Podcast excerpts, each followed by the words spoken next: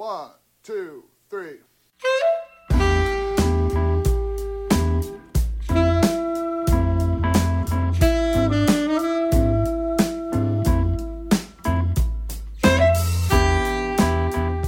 Welcome to Live Mic, Best of TPL Conversations, our regular Toronto Public Library podcast series featuring curated discussions and interviews with some of today's best known and yet to be known writers, thinkers, and artists recorded on stage at one of Toronto Public Library's 100 branches.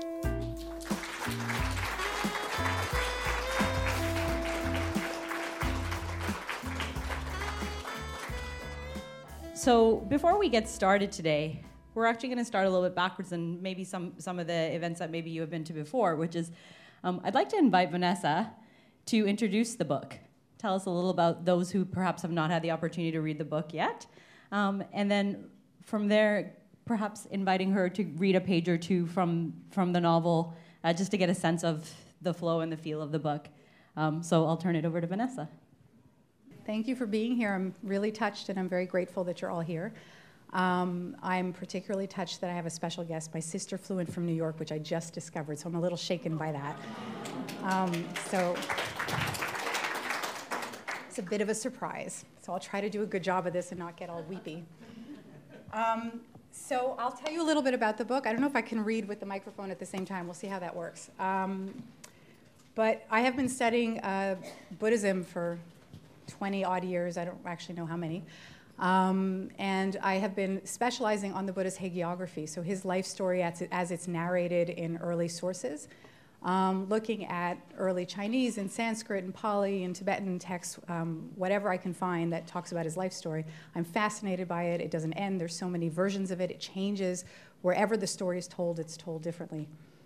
Um, and over the years, obviously, if you read about the Buddha's life story, you discover he has a wife um, which seems to miss a lot of people's radar, is that somehow he's always the figure.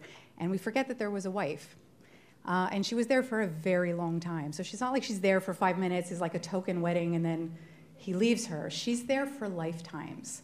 Um, this is one of the things that I've, I've started uh, kind of conduct, creating a, an academic argument about this that I want to say that the Buddha and his wife is actually an eternal love story uh, something that we don't have in Western literature because it's a love story that they keep coming back to each other lifetime after lifetime. It's very beautiful and very romantic, but we don't tend to think about Buddhism as having that kind of a quality. So I wanted to bring that quality out and to kind of give her a voice and tell her story and recognize that there was a woman by his side. Um, so you know that they say behind every great man there's a woman. Um, she was not behind him; she was next to him uh, for lifetimes. And we have missed that narrative. Not everywhere in the world. There are Buddhist countries that are very conscious of her existence and have stories and poems and songs uh, in her voice. But to, uh, the most common thing that people say to me when they encounter the book is, oh, I didn't know the Buddha had a wife. That's like the most common thing that I get. Uh, and I'm, I'm sure a lot of you have had that same experience. It's totally fine. She's not really given much of a voice. So this book is a way of giving her a voice. Um, her story is, has a lot of sadness to it um, because she's left behind, right? He goes off and he becomes the Buddha and he's praised and celebrated and he's Mr. Buddha. Um, and everyone remembers him, and there's statues of him all over the world 2,500 years later, and temples dedicated to him. I mean, he's got a lot of attention. Um, but she was there, and she got left behind. Uh, and this is after lifetimes of being beside him. So the loss is particularly pronounced because she was with him lifetime after lifetime. And then in the last lifetime, he walks away. So there's a sense of utter betrayal of how could you leave me behind? Like, why won't you take me with you? Like, why can't we do this together? Right? How come you had to do this by yourself? And that's one of the unanswered questions of the story. I mean, there's obviously a Buddhist answer to the question, um, but on some level, I think there isn't. Is why didn't he take her with him? Why did he have to just break it there, right? Um, so he leaves her. He becomes the Buddha. So he was a prince in a kingdom, if you don't know the story, and has a very kind of fairy tale life, uh, protected in his palace, never sees suffering. And then one day encounters suffering and realizes, I have to get out of here. And he runs away. And he runs away so fast he doesn't even say goodbye to her. He waits till she's fallen asleep. The day she's given birth to her son, his son, and looks at her, according to one text, he stares at her through the room on the threshold. He won't even step into the room. He just stands on the threshold and he looks at his sleeping wife with the newborn son. And he thinks to himself, if I pick up my son, she will wake up. And then I can't leave.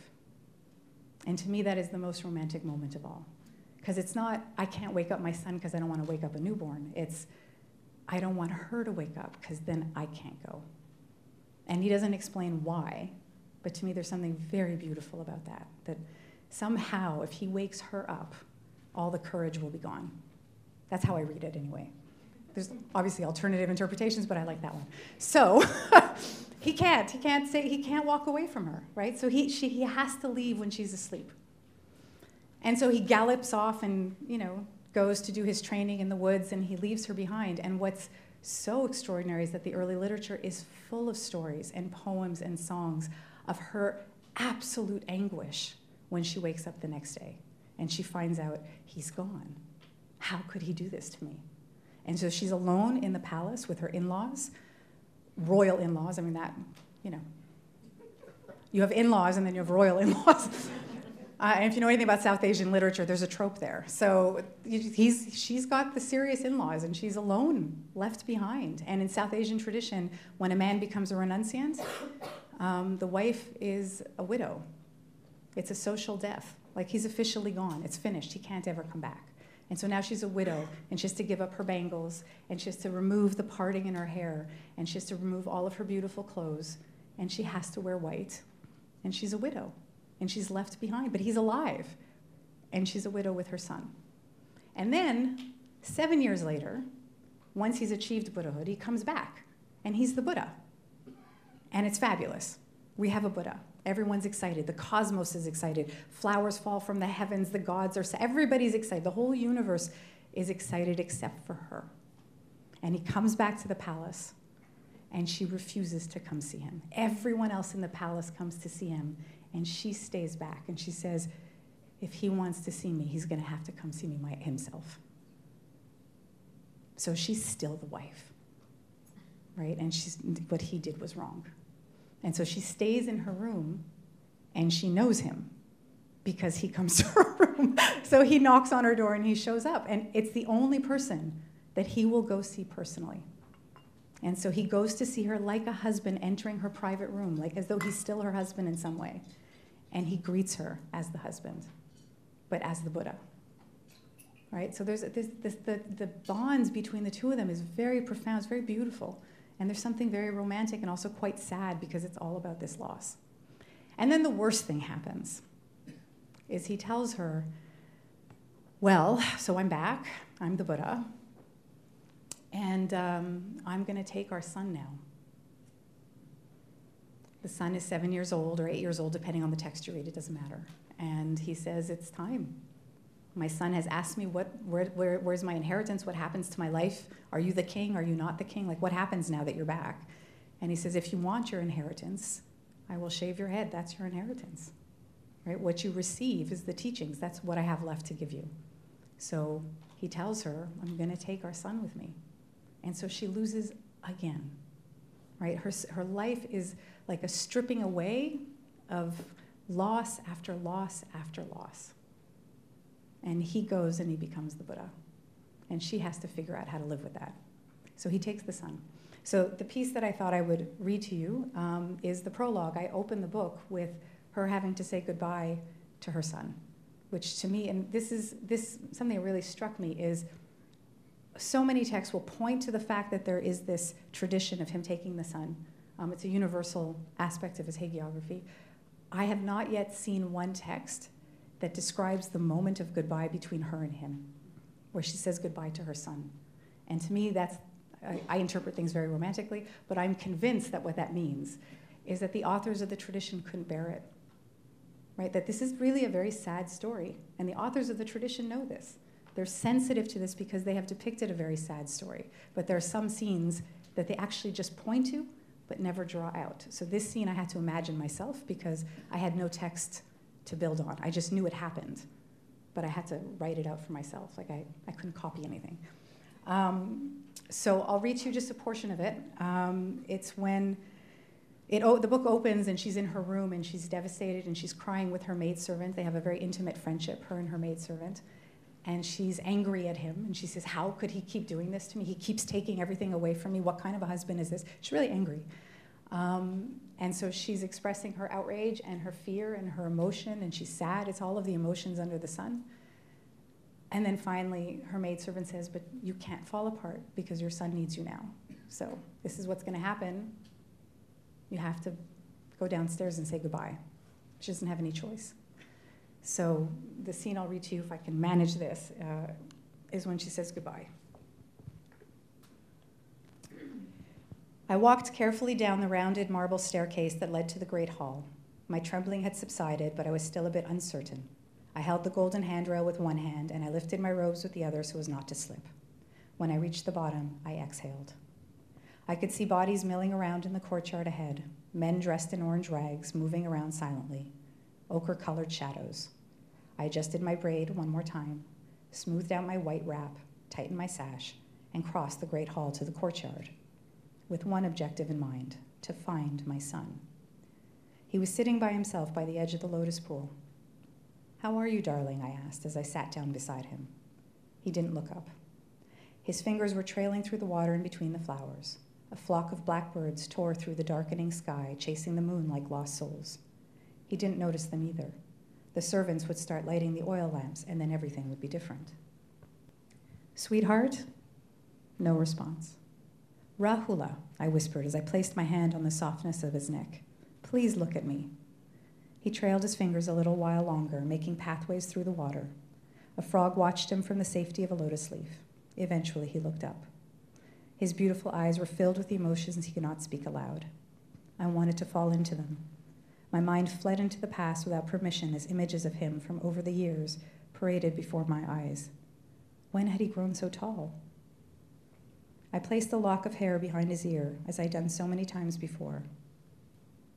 But then I recoiled at the realization that soon his hair would be shaved. He would be so different. He wouldn't really be my son anymore. How are you feeling, sweetheart? I asked, as I attempted to put the thoughts aside. He shrugged. I'm all right. Are you ready? I guess so. He turned towards the water again. Sweetheart, it's all right to be a little bit scared right now. You don't have to be so brave. He looked up at me. You know, I'm scared too. At these words, all of his restraint melted and he threw himself into my arms. Oh, mother, I am scared. I don't want to go. He sobbed against my neck. He was trembling, just as I had been. Every fiber in my being wanted to scoop him up and run away. Run from the men in orange robes who were forcing us into this separation. Run from the world that dictated such realities and called them wisdom. My baby was crying and I wanted to make his tears go away. I inhaled the sweet smell of him. I would have renounced the whole world to be able to hold on to him, but I would not renounce his future to satisfy my desires. Slowly, ever so carefully, I pulled us apart. My most beautiful sweetheart, I whispered, I'm so sad. I cannot imagine living without you. But I won't hold you back. It's time for you to find your life. But I want to be with you, he exclaimed. I know. I want that too, but you will be with your father. He will take good care of you. He looked past at me to where the men were, his father sitting straight and elegant at the center. I don't even know him, he objected. You will learn to know him. What if he doesn't like me? Oh, that, my darling, is one thing I know you don't have to worry about, I said with a confident smile. You are impossible not to love, my beautiful Rahula, and your father is a good man, you will see. He wiped his tears, which I knew was a good sign. But what if I never see you again, Mother? he asked, as he voiced an all too familiar fear. I believe we will see each other again, darling. But if anything happens, I stumbled against the words. Well, then I will see you in the next life. We will never be lost to each other, Rahula. Don't ever forget that. Men in orange robes approached. Are you ready, young master? asked one of them. Rahula searched my face, looking for permission. He is ready, I answered for him. Thanks, Vanessa. I think that it's a perfect way to start our conversation today. And um, it, it, just so happens that it's at the beginning of the novel as well. So, for folks who um, haven't had a chance to read the novel yet, you get the uh, the memory of remembering Vanessa reading that to you as you get started. So, I mean, one of the fa- one of the things that fascinates me, Vanessa, is that you weave together your knowledge as a scholar, as well as that of fabulism, as well as the complexity of telling hu- human stories um, that connect with all of us. How did you manage? And what struck you perhaps as the most important um, in terms of telling the story when it came to speaking towards journey and the concept of journey, both as uh, her her journey as an individual, but as to that point you've spoken about of how she was so pivotal in influencing what who eventually became the Buddha. That's a good question. I don't know. Um, I was conscious of a lot of things, uh, and other things I think I was just letting myself go, which was a really exciting thing to do because you never do that as a scholar. Um, you're always just very, very precise and kind of organized about your arguments, which is very important. Um, but there was definitely a piece of me that was just kind of letting go and kind of having the journey with her. I knew that she had to get through it. That was clear to me. The tradition is very clear about it. So she has this story of loss. Um, her loss is so profound that in Sri Lanka, to give you an example of how beautiful this um, emotion is, is that in Sri Lanka, in some villages still today, her songs are sung at funerals. It's part of funeral liturgy because who better to know what loss is than her? So the sense of loss was really important to engage with and to feel and to carry and to hold. Um, but the tradition is also clear that at the end of her life, she also leaves the palace and she goes into the forest to find the Buddha. And she follows the teachings and she becomes, it's like a happily ever after Right? Like after all of this loss, there's this sense of like, oh, but then at the end everything's okay. And she becomes a nun and she becomes awakened and she achieves all the realizations that everyone else does. It's a little unconvincing the way the tradition does it because they spend so much time on her loss and then this kind of you know, it's like Job. If you know the biblical book of Job, is just this kind of spontaneous, and then everything's okay. Um, and what the tradition doesn't do often in the literature is carry you through from the loss to the awakening. So that was really important to me is that I needed to figure out if that's how the tradition tells the story, even if they don't do the middle part, I need to do the middle part. I needed to figure out how she gets to the point where she's ready to go find awakening because that's her story.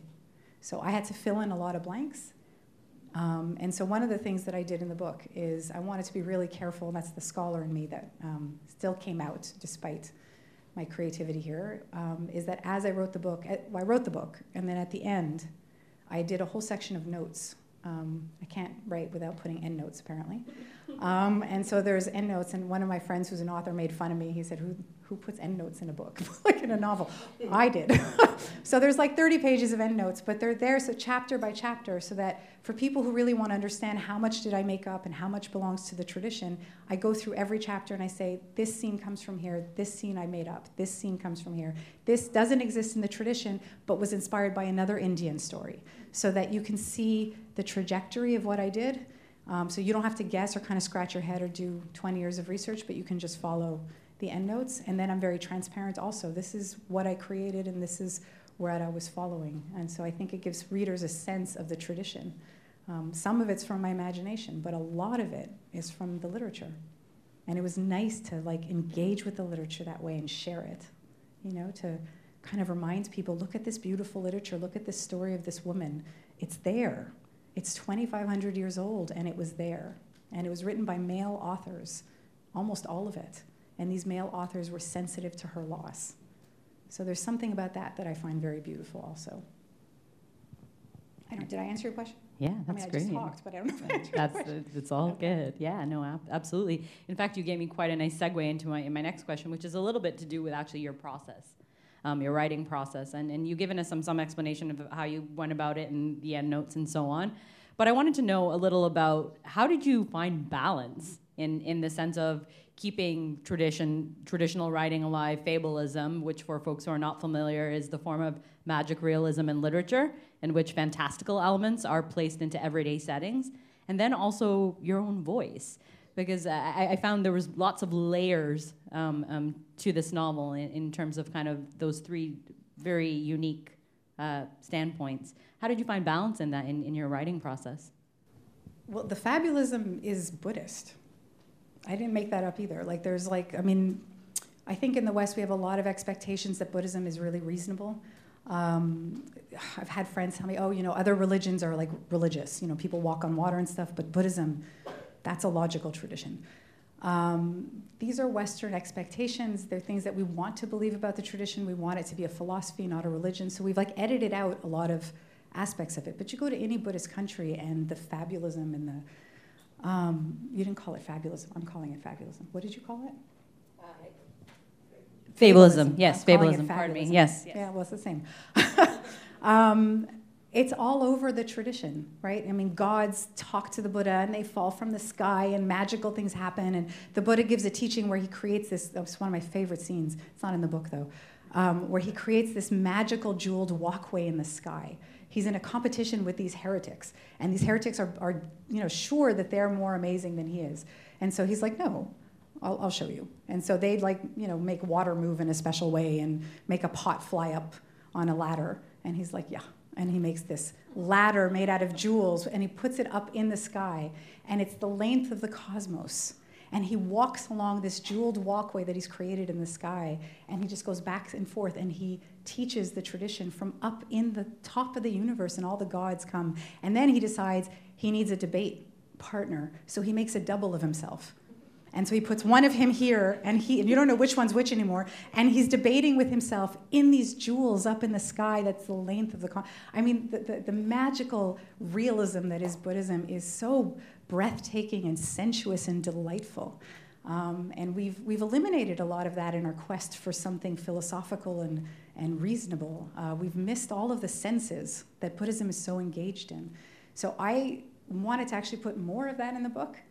Um, but it was a struggle because she was so human to me, and I didn't know how to then add. So I have a few gods that pop up every once in a while. Magical things happen, but I didn't. I think I didn't do even remotely enough if I'm going to like really marry myself to the tradition on that sense.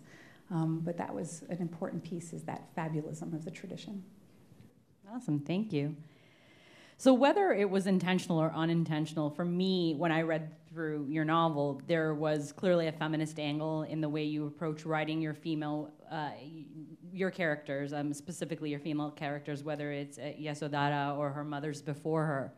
While these women are subject to a woman's place within their households or in relation to um, society, for, for example, or their culture, and obviously there's obviously this, this dichotomy of the relationship with her husband who, who eventually becomes a buddha. They're also portrayed as pushing boundaries slowly but surely. They do so. So what most impresses you about her in terms of her resilience and her ab- adaptability? Um, well the pushing boundaries to me seemed natural probably because that's my temperament. so I was just projecting. But um, not really, though. It, I figure, this was my logic. If they're married for lifetimes, if she is the wife of the great being, lifetime after lifetime, I mean, this is how he's described in the tradition. He is the great being, right? He's the greatest in the whole of like 10,000 cosmos. I mean, it, the imagination of Buddhism is tremendous. And of all the beings in the 10,000 universes, he is the greatest. That's the Buddhist narrative. Well, then she's, and she's with him all the time, then she must be his match. That's, I can't imagine anything. Otherwise, he would have chosen someone else, or he would have had 50 different wives, or she wouldn't be such a present character, but she's always there. The fact that we don't look at her is a separate issue, but she, it, the narrative is that she's there. So if he's the greatest being of all the universes, and she's there with him, she must be great. And if he's going to be great by pushing the boundaries of his community and his tradition, which is what Buddhism does in his context, well, then doesn't she do the same thing? So she has to be, right? So then she has to push the boundaries of what it is to be a woman and what are the limitations are. And so she has discussions about um, perceived notions of pollution in women. Uh, with her mother in the book. And her mother is the first to really push those boundaries with her. Mm-hmm. Because if she's going to be great, she has to have a great mother. So like I mean, it just seemed like I'm just like there, the, off we go. So I just felt like the women characters had to be just as fantastic as the male characters if they're equal, and I think she was his equal. That's, you know, my conclusion after all of this work. It had to be. Thanks, Vanessa. So obviously Buddhism is one of the world's most sacred traditional religions. So was there did you feel any pressure around telling this this story? And and if so, how how did that that play out in, in again in your process and how did you respect that in terms of allowing it un, to unfold and moving beyond that to get to this final amazing product? Yeah, there was definitely pressure. Um, one of the reasons the book wasn't published in North America is that I kept getting the same rejection letter over and over again. I was rejected 26 times, I think. It might have been more, but I think I stopped at 26. I'm not sure. Um, and the rejection letters I kept getting was, oh, this is beautiful. I didn't know the Buddha had a wife. I don't think there's a market for this. Right? Like, it was just the same thing over and over again. So then somebody said to me in the publishing industry, look, you're going to have to put some sex in there. And I said, oh, no. you know, I'm going to become her, but there's a limit to how much my imagination is going to go, and there's a place I'm not going, and that's it.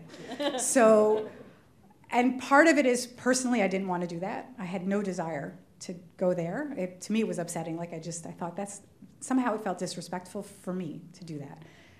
But I also thought it's not respectful to the tradition. Nobody, that's not right. And so there was definitely a, um, I had a perpetual sense of awareness that this tradition means a lot to a lot of people. And I, there was no part of me that wanted to become the Salman Rushdie of Buddhism and wanted to hurt the tradition by being dramatic so I can get a big sale. And like, I didn't want that. So I was very conscious. I really wanted to tell the tradition as best as I could, as close to the heart of the tradition as I understood it. That was very, very important to me. But what's interesting is that certain Buddhist countries, uh, like everywhere else in the world, are veering towards fundamentalism. Um, and even these most beautiful, sensuous traditions of the two of them being married and being together, this now is being rejected. And so there's a Puritanism that is happening in certain Buddhist countries that wasn't there 50 years ago.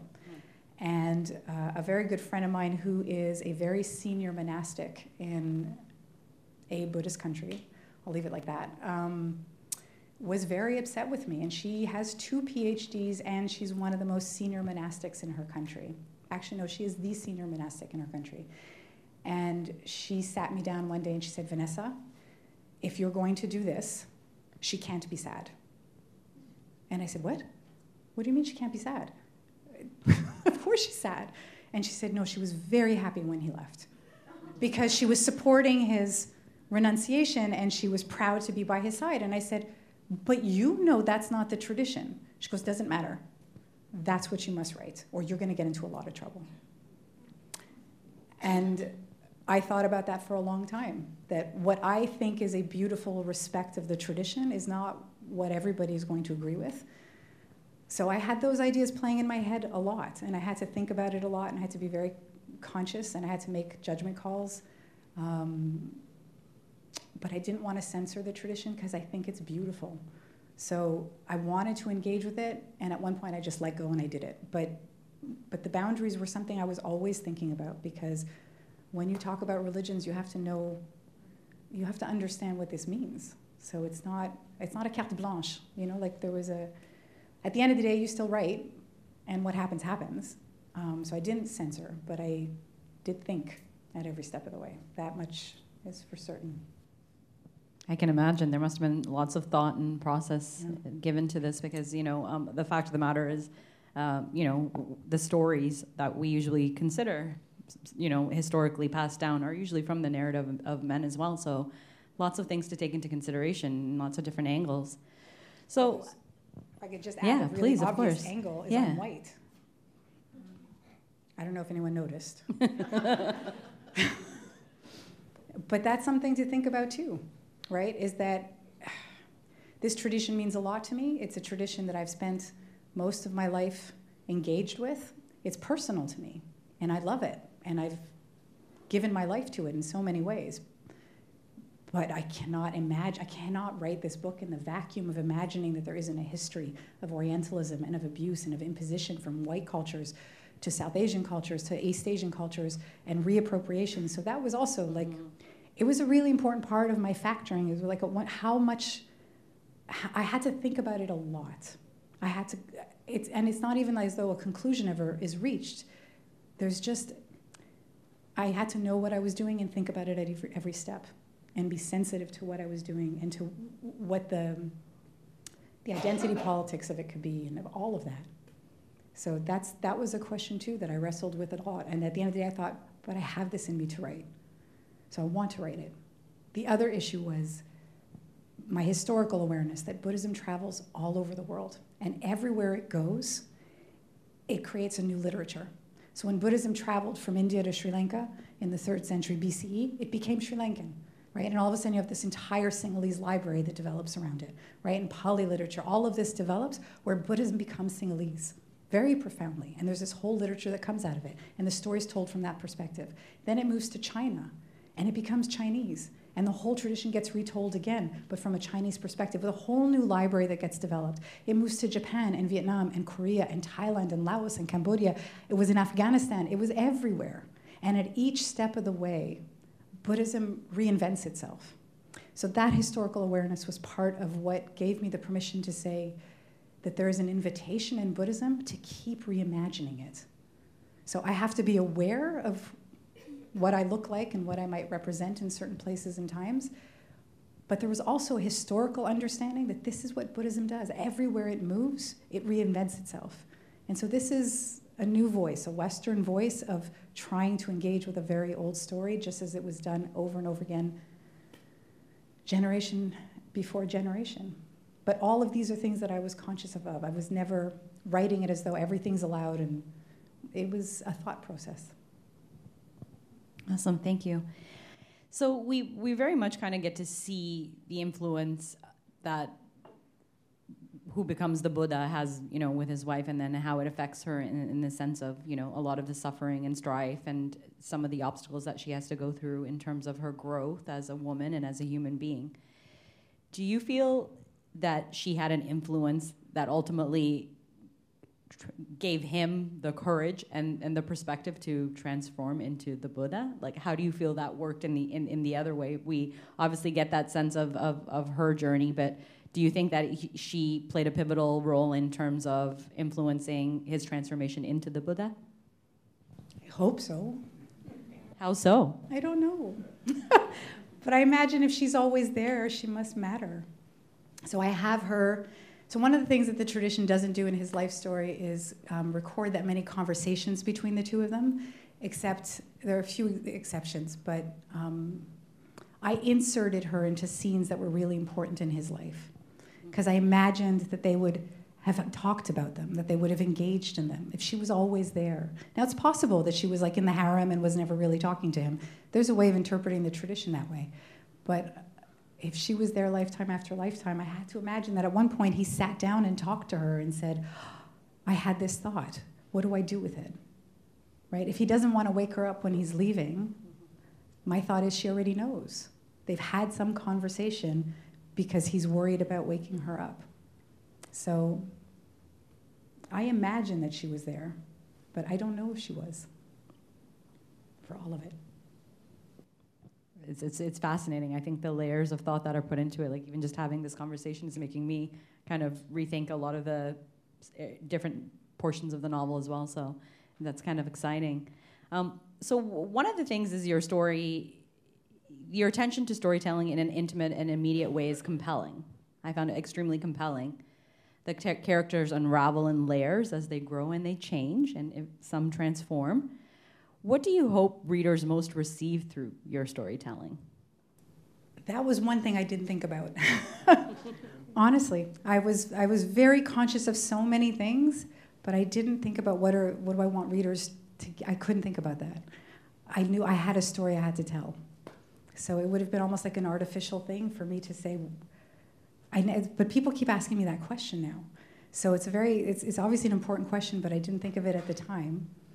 Um, what I would want is that she's known. What I would want is that the beauty of the tradition, the sensuousness of it, the humanity of the tradition, and its like cosmic majesty is engaged with a bit more. Um, there's a very simplistic engagement with Buddhism um, in popular culture, generally speaking. Obviously, individually, we're all different and people have different um, levels of engagement with the tradition, but my experience in my classroom and with my students, wherever I go, is that there tends to be this kind of idealized experience of Buddhism where it's, you know, just the Buddha was this philosopher who understood something and it was only human and it's all perfect and it's very mental. And my experience with the tradition, both traveling through Buddhist countries and reading these beautiful texts, is it's such a sensual tradition that every sense is engaged all the time, that there are sounds and smells and scintillating jewels everywhere. I mean, I was just reading this morning a, a, another text, and it suddenly dawned on me that when, when the Buddha is covered with jewels in a particular text, it's not just a visual of he's got all of these beautiful jewels on him, they sway when he walks. I'd never thought of that before. I was like, oh, you have to think in three dimensions. And so suddenly I have to picture him like standing in front of me and seeing the scene, like him walking on the jeweled walkway. If he's wearing jewels, they must have been moving and they must have made noise and jingled as he walked. There's something so whole about this picture in my mind now that I don't think I appreciated when I was just looking at the text from the outside. That having imagined him, he's become three dimensional. The story is, and I'm realizing this is such a a fully human tradition in that sense, that every human sense is engaged, and we, we limit it when we make it just about a mental understanding.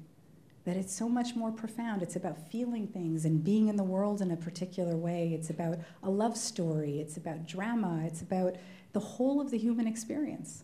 And how could it be different? How have we managed to imagine that a civilization that spans 2,500 years that has spanned the entire globe is only mental. How could that possibly be? If human beings have been engaged with this tradition for 2,500 years in every country in the world, it has to be whole. Human beings can't just stay on this plane.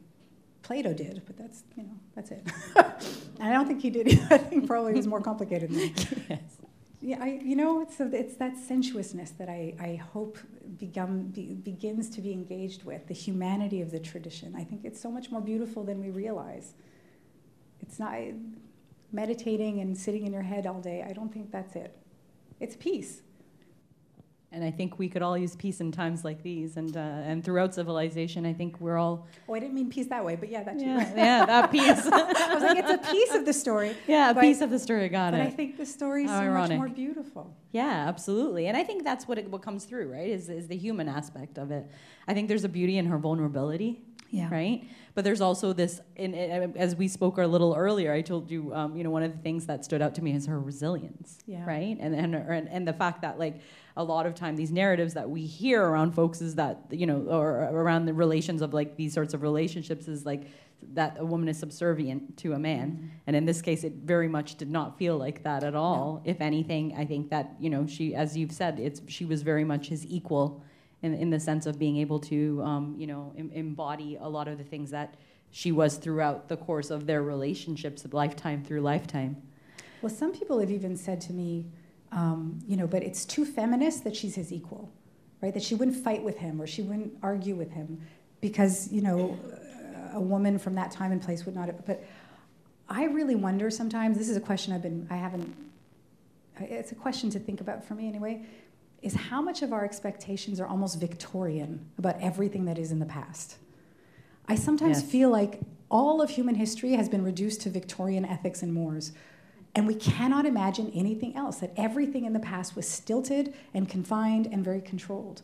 But when I read, you know, the poetry and the plays of, you know, Indian plays from 2,000 years ago, the women talk, they argue, they, they, they tantalize, they, they charm, they, they're like present.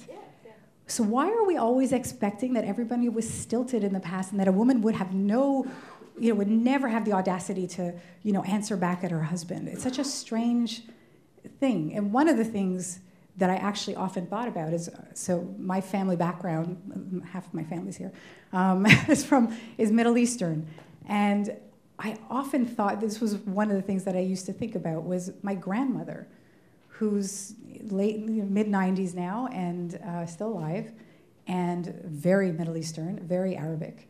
Um, she yells really well, and she's you know you've got the traditional Lebanese Egyptian style of being in the world and certain social expectations about a husband and a, and a wife, but she always had her say she still has her like there is you cannot not let her have her say. And i thought about that a lot and i thought why do i think that every one of a previous generation women wouldn't speak? My grandmother speaks.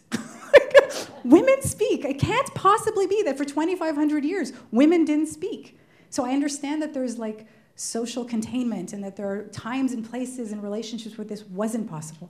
But maybe it was more possible than we realize this is what I've been playing with in my imagination is that the stories we tell and what was may not always be well matched. And then we do ourselves a tremendous disservice to women and to men, that maybe the relationships were more present in some context. I, I, don't know, I feel like we need to open our imaginations about this, uh, maybe be a little bit more open to the possibility that people were people in the past. I don't know, sounds kind of crazy, but that's, that's the thought that I've been having the humanity of the past, not just of our moment. Yes. Thank you. I, am I'm, I'm feeling this. I want to give it a, one of these, right? Um, very much so, right? I mean, and, and that's the truth. I mean, patriarchy, folks, ring a bell, right? I mean, the fact of the matter is, is that y- y- people are complex and dynamic, right? And, and that we do live in a way where we either enhance or disable each other, right? And I think that it's far too ignorant to think that women have not been influential or influential since the beginning of time. And in fact, we do see that in many traditions, right? The acknowledgement of, of, of this as well. So um, I think it's, it's critical that we do have this, these sorts of voices and these sorts of dialogues in are not only with ourselves but in our communities and with one another. And we start rightfully taking the place that is ours to to own right?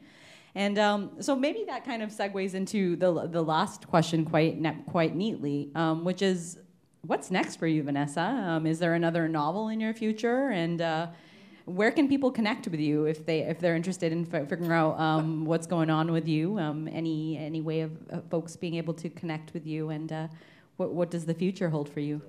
I don't know. I, I, really don't know. Um, you can find me easily online. Um, I don't know if I'm going to write another novel. This was this was this was a great this was a very emotional book for me to write. This was my great love. It was years of thinking and of I truly I was like in love the entire time I wrote the book. I was in love with every character. I was in love with the process. I like would wake up and be like, oh, I'm gonna go write. it was just, I couldn't not write. It was the most amazing experience I think I've ever had. Um, and I don't know if it's gonna happen again. I really don't. I just know I had to write this one. And we'll see what happens later.